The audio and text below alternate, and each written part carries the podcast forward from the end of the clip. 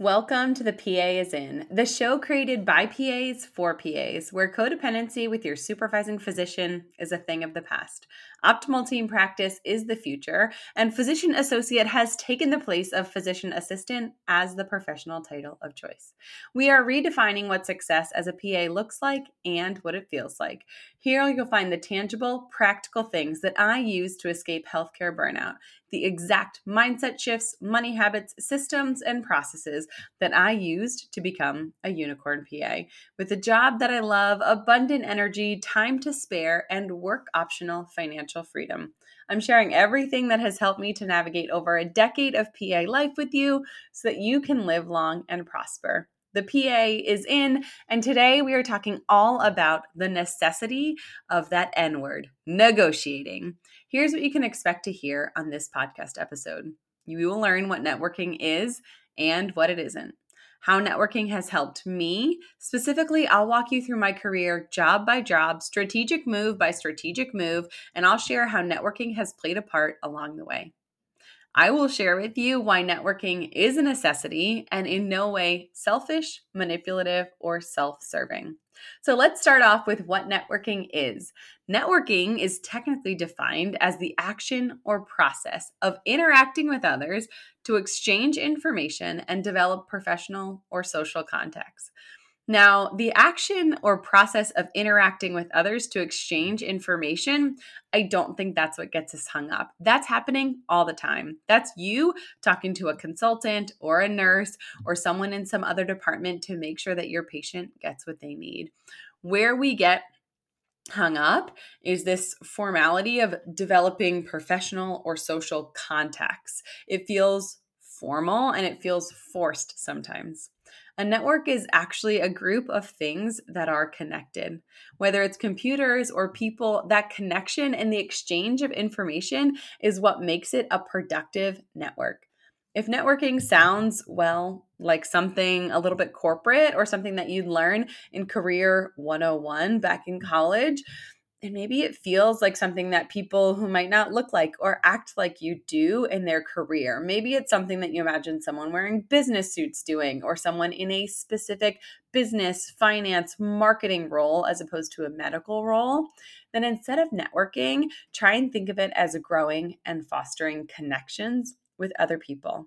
Instead of that formality of the word networking, aim to focus on connecting deeply and sincerely with those around you. What networking isn't. We will talk about this in detail later, but networking isn't selfish or self serving. Networking isn't specifically drug rep dinners, a hospital hosted mixer, cocktail hour, or formal events. Certainly, networking can occur at those events, but in my experience, a lot of networking happens in hospital cafeterias, on Teams calls, walking in from the parking lot, at soccer practice or karate or a kid's birthday party. Anytime when you're around people is an opportunity to network and connect with them.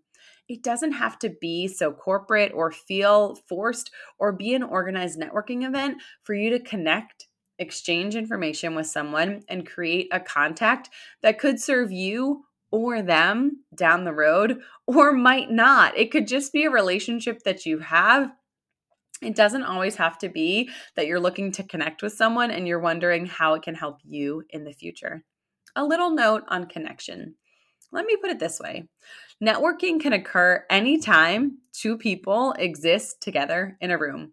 Truly, you are working to network connect, and build a rapport with your patients all day, every day. Regardless of your practice setting, from the highest acuity and fast paced inpatient teams running the critical care unit, to the adrenaline junkies staffing the emergency department, to the providers in specialties with more time and obvious opportunity for connection and maybe longer visit durations like palliative care. Anytime you walk into a room with a patient or patient's family member, it's an opportunity to connect and establish a relationship and exchange information.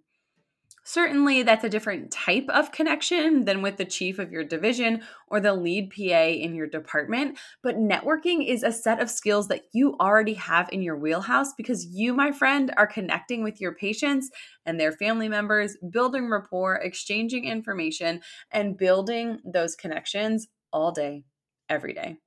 Now, when we look at it from a professional standpoint, networking usually involves meeting new people who share our profession, who work in our industry, or who have similar interests or maybe are in the same specialty. Networking involves exchanging ideas and information between yourself and these individuals. For me, I find it helpful to think of networking as people helping other people, people being connected with other people, people caring about other people. And when you say it like that, networking sounds a lot like relationships as opposed to this formal, official thing that you're like, oh, one more professional skill. Networking. Networking can happen very organically. It doesn't have to feel forced. So, I want to walk you through my career. I will try to keep this uh, walk down memory lane through my 10 year career as a surgery PA brief. And I want to highlight how networking played a part in the jobs that I got and the moves that I made and the strategy that was deployed as I was moving through my career and as I was moving through sort of my professional life. So in 2012, a few months before I graduated from PA school, I was on the hunt for jobs.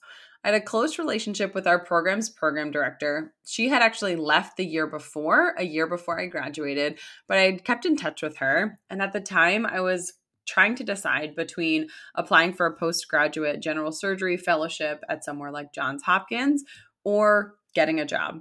So I sent her this email asking if she thought I'd be a good candidate for fellowship and seeking her advice and opinion about that choice for me in launching my career. Certainly, I was asking for something in the email, her advice and an opinion. The email was not me begging her to find a job or asking her to leverage her network on my behalf. She replied and she encouraged me to head straight for work as a general surgery PA.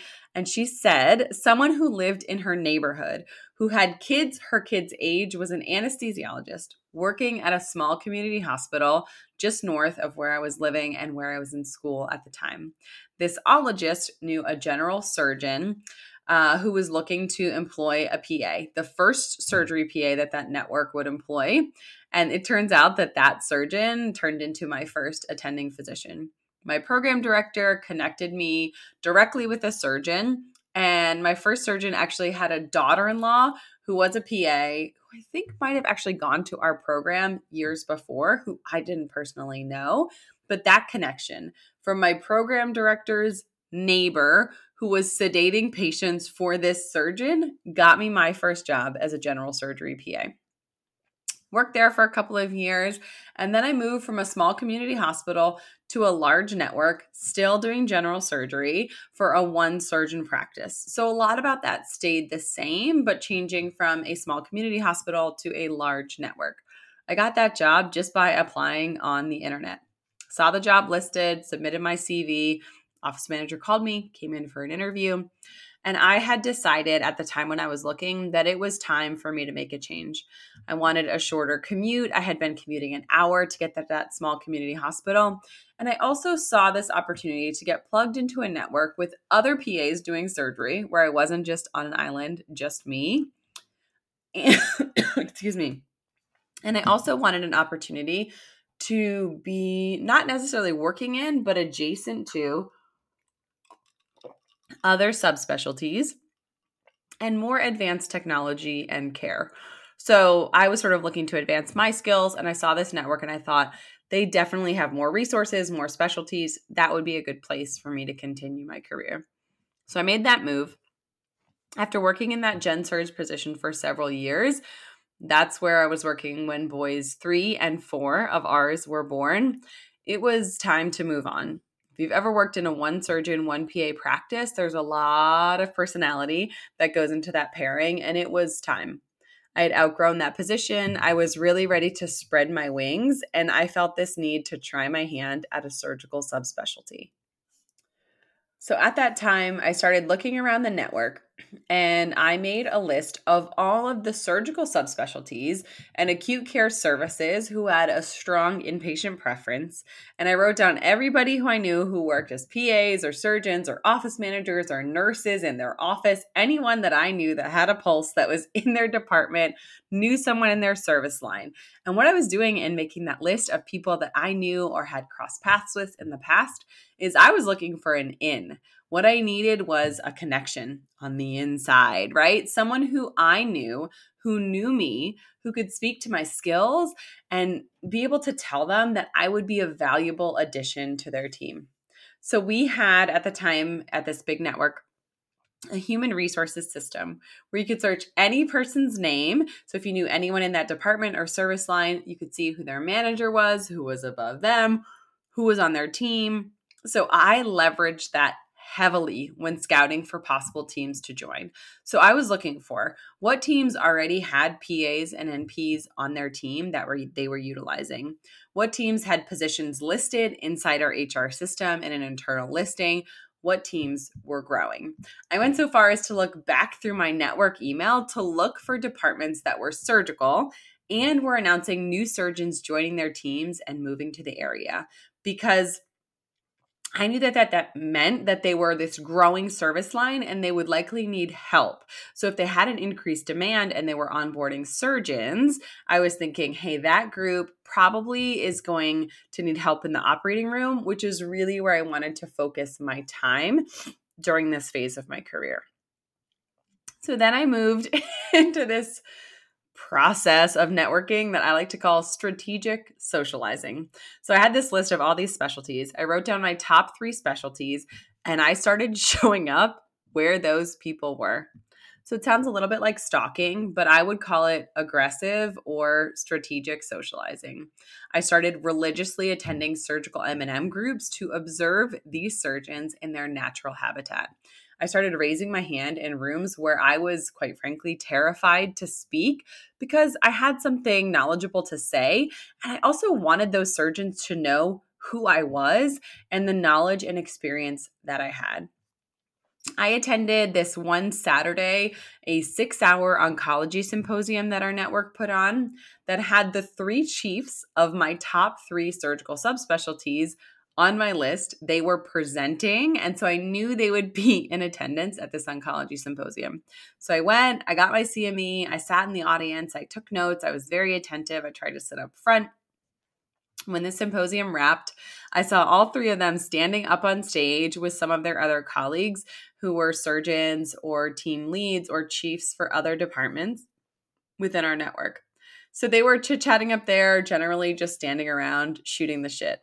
Now, picture this they are all male surgeons standing in what I would describe as a relatively closed circle.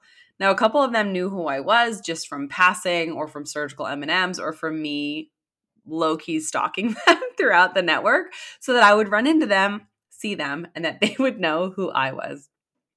But most of them, as my mom would say, didn't know me from Adam. So I walked up onto that stage and I said hi to one of them that I knew, and I kind of made my way into their circle. And I said, with as much confidence as I could muster, Hi, I'm Tracy Bingaman. I'm an exceptional surgery PA, and I'm looking to move from general surgery into a surgical subspecialty. Who needs a rock star PA on their team? And then I waited. I used strategic silence, and two of them said their AP team was full. They had just hired, they'd need to hire another surgeon before they could grow the PAs on their team. But two of them looked at me and they looked at each other and they began discussing what a position on their team would look like. They ultimately started talking about a job sharing position between gynonc and urology, but in the end, urology was the best place for me in my position as an inpatient based robotic surgery PA on the urology team, which is the only one they had at the time, was born. Interestingly, they didn't have a job posting for that. So they had just hired for an outpatient position. So they had a job listed, wasn't really the job that I wanted. So they had something listed in the internal postings. But this is my advice don't wait for the job posting opportunity to come up raise your hand, get in the room, ask for the opportunity to join the team. So, in my career, I've held four full time jobs, and three of the jobs that I've held as a PA haven't ever had a formal job listing. They existed after a discussion from someone else on my behalf or a conversation generated by me, and they were specifically built for me and my skill set. They were designed after the hiring group, organization, team, or physician that I'd be working with realized that they wanted me specifically to join their team, which kind of sounds like I'm bragging, but really actually is a testament to my ability to network effectively, to get people to see my value even before I've worked with them, and for them to know that I would be a key member of their team if they chose to hire me. When it came time in the depths of my burnout to break away from that network and go looking for employment elsewhere, Again, networking played a major role in that move. 18 months before I left the network, I can remember so clearly. It was a snowy February day. I was in high gear. I had a massive census of urology patients. I had already rounded, was working on notes, and I needed to touch base with one of my surgeons. So I headed to the PACU to chart and do my notes and stalk him. this episode is making me sound very creepy. I just knew where he was going to be. So I wanted to see him when he came out. So I was going to meet up with one of my surgeons there, run the list. I was already on his team, so it didn't really seem like stalking. I was just putting myself in a good position to run into them. So I sat there, charting, dictating, making phone calls. I'm running my whole census, waiting for him to finish his cystoscopy stent. And one of the plastic surgery attendings who runs a local private practice with an exceptional reputation in the area that we live sat down next to me. So I say hello. I knew him because our kids attended the same daycare. Um, because my formal general surgery attending operated on Wednesdays, and so did he at the same hospital in the room next to us. So our paths would cross in that setting, either in the OR or in the PACU, and also because I saw him in my role at the time in urology. So we had had a lot of exposure to each other, but nothing formal. We had never worked together, we had never scrubbed together, and it was all kind of socially, tangentially, and in passing. It was hello, goodbye.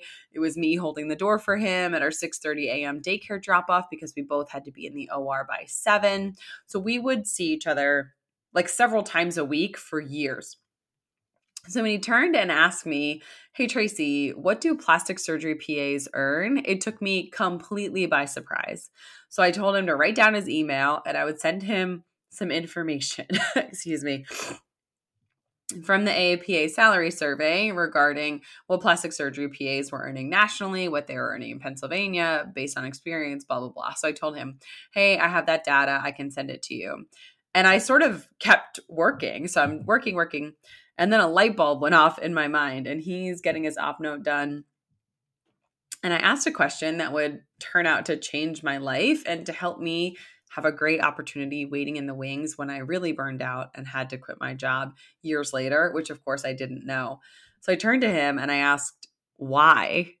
And he shared with me that he was looking to hire a PA as a contractor to cover his unreferred ER call. So when come, someone came in with a laceration, unreferred, like not a post-operative patient, um, a laceration in a cosmetically sensitive area, if they requested plastics or if the ER didn't feel comfortable closing it, he would go in and repair the laceration. So on the spot, I told him he didn't need to look for a plastic surgery PA, that I would do it and that we would work out the details later. They would have to work around my urology job and all the things. So, like a month later, I started working for him as a 1099 independent contractor. And that was probably a year and a half before my burnout got so bad that I decided to leave the network and that urology position that I was working. So, fast forward, get super burned out, quit my job. On that day that I finally resigned and could take my first deep breath in months, my first phone call was to my husband, Dan, to tell him, hey, I did resign, which we had absolutely positively talked about before this. And my second phone call was that to that surgeon, that plastic surgeon who had been employing me for 18 months as a subcontractor. And I said, Hey, I quit my job today. I'm ready for a full time position at your office. And he was like, Whoa, we're not quite ready. I said, Get ready, I'm coming. I started shadowing at their office. I would just go two or three days a week because I was at the time unemployed. And one of his partners at one point was like, You just keep showing up here, but we're not paying you. And I was like, Oh, you'll be paying me soon. And six weeks later, I walked in for my first day at work. Um, and I've been there ever since. That is the job that I did today. so, here, that is my experience with networking. And I, those relationships were not me being manipulative or self serving or selfish or like conniving. They were just me leveraging the establishing the established relationships that I had with the people in positions who could help me as I navigated throughout my career. So, here is why networking is a necessity. So, first of all, there is a ton of research that shows that networking leads to more job opportunities, that effective networking increases your knowledge of your subject matter, in your specialty and of the profession in general, and that you will end up with a knowledge base that is mm. more broad and more deep than if you are not a networker. If you network effectively, you'll have a better ability to innovate, and you will end up with faster advancements of technology and in your profession or specialty. Networking is essential in medicine. It is not just for business, it is not just for finance or marketing or any of those things. No matter how big of a city, how small of a town, whether you work in a private practice or a massive multi specialty group or this huge multi hospital network, the family and the network in medicine is so relatively small and interconnected. It's like six degrees to Kevin Bacon kind of connected everyone knows someone who might know what you did or how you performed at your previous job. So, wherever you go, your reputation will precede you whenever you go to make a change. When you network, what you do is you take back control of that narrative and you're helping to shape your reputation proactively. Instead of passively sitting around and wondering what people are saying about you and what your reputation is, you are helping them with their opinion of you because of your interactions that you have with them. Now, this is happening every time you pick up the phone and respond to a consult and talk to someone inpatient or coordinate care for someone outpatient. All of those interactions are networking. And you have to invest in those connections. So you can't just wander through life with these relationships and kind of hope that someday if you call them they'll help you. So maintaining those relationships investing in those relationships and being willing to help others as often as you are willing and ready to ask for help is crucial. Networking is just one of those things that makes people feel a little fake or phony or even manipulative to some degree. So, extroverts like me might like the social interaction and connection, but for many people, the work networking has this negative connotation. You might feel like networking is that you're sucking up or being self-serving or inauthentic because you're making these connections but in the back of your mind you're saying like hey i wonder if this is a connection that i can leverage someday. That's a natural thought that doesn't make you a manipulator that makes you a wise strategic pa who's planning their career and who's always thinking hey what's next for me? Like, am I moving over? Am I moving up? Am I moving over here? What is the next move? And how can I foster relationships with the people who can help me to get that move? Now, it's not selfish or self serving because when you have these connections with people and you truly invest in the relationship and you feel that there's this exchange of information, that you have this um, come you know camaraderie and collaboration that you're working with someone if they picked up the phone and called you and said hey i was thinking about joining your group or i thought about a job with this like do you have any connections or can you help me if that connection is someone that you would absolutely positively recommend and feel good about and not feel like, oh, it's ridiculous that they're asking me this question. I barely know them. The person who, if they called you, you would help them more than likely they would help you too. So this isn't a one way street, and building this network is not all about you saying it's about me, how can they help me, leveraging it to help your career, but it goes both ways, and you can help other people in that networking. It's not all about you. Now, a really great way to get a handle on how you feel about networking is to know more about your personality as a PA. So, I have a quiz designed to figure out what type of physician assistant you are. Go to tracybingaman.com slash type. I will link it in the show notes. It's a super quick quiz. It takes 60 seconds, not a ton of your time. And it's going to tell you what your PA catchphrase is with the thing that you're saying and how you sort of move through your day, your life, and your career as a PA. And it's going to give you some more insight into whether you're someone who loves networking or who networking is an area that you can improve going forward in your career. So here is your PA is in tip of the day. Networking is absolutely a necessity to advance your career as a PA. Consistently investing in those relationships, don't be afraid to ask for what you need when you need it. Be generous with helping those around you and intentional with your strategic moves. Your network is not a one way street. You are willing and able to help those people that you are connected with just as much as they are willing and able to help you. Thank you, as always, for listening to the PA is in.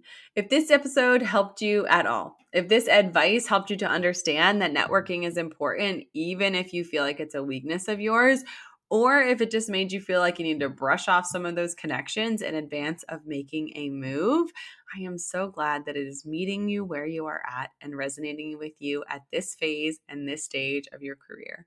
The very best way that you can say thank you to me is to share this episode with a PA colleague of yours. Head to iTunes, leave us five stars and a written review. That way, next time a PA like you is searching for a podcast to help them with things like networking and negotiation, professional development, and self care, when they come across the PA is in, they know that it is the show for them. Thank you so much for tuning into the show by PAs for PAs, where we help you to design your life so that you can live long and prosper. It's your turn to get inspired to effectively network, take effective action, and become one of those unicorn PAs who loves their job, has abundant energy, time to spare, and work optional financial freedom. That's all for today. I will see you next week. This PA is out.